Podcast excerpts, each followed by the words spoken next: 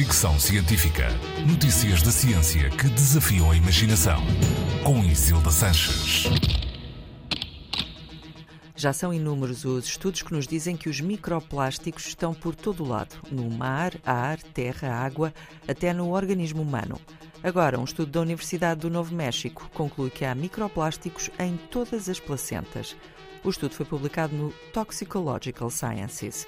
Os investigadores utilizaram uma nova ferramenta analítica para calcular a quantidade de microplásticos e testaram-na em 62 placentas doadas para investigação. Todas registaram uma concentração de microplásticos entre 6,5 e 790 microgramas por cada grama de tecido. Apesar das doses serem pequenas, os autores do estudo estão preocupados porque o número de microplásticos continua a crescer e a dose faz o veneno, lembram.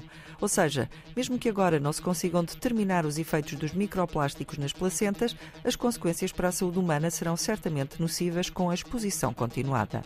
Os cientistas acreditam que os microplásticos podem estar associados a problemas como o cancro do cólon em pessoas com menos de 50 anos ou a baixa contagem de espermatozoides. Neste estudo, o microplástico mais comum foi o polietileno, usado em sacos e garrafas de plástico, apareceu em mais de metade das amostras. PVC e nylon também estavam presentes, mas em percentagens mais baixas, e foram ainda encontrados outros nove polímeros nas placentas.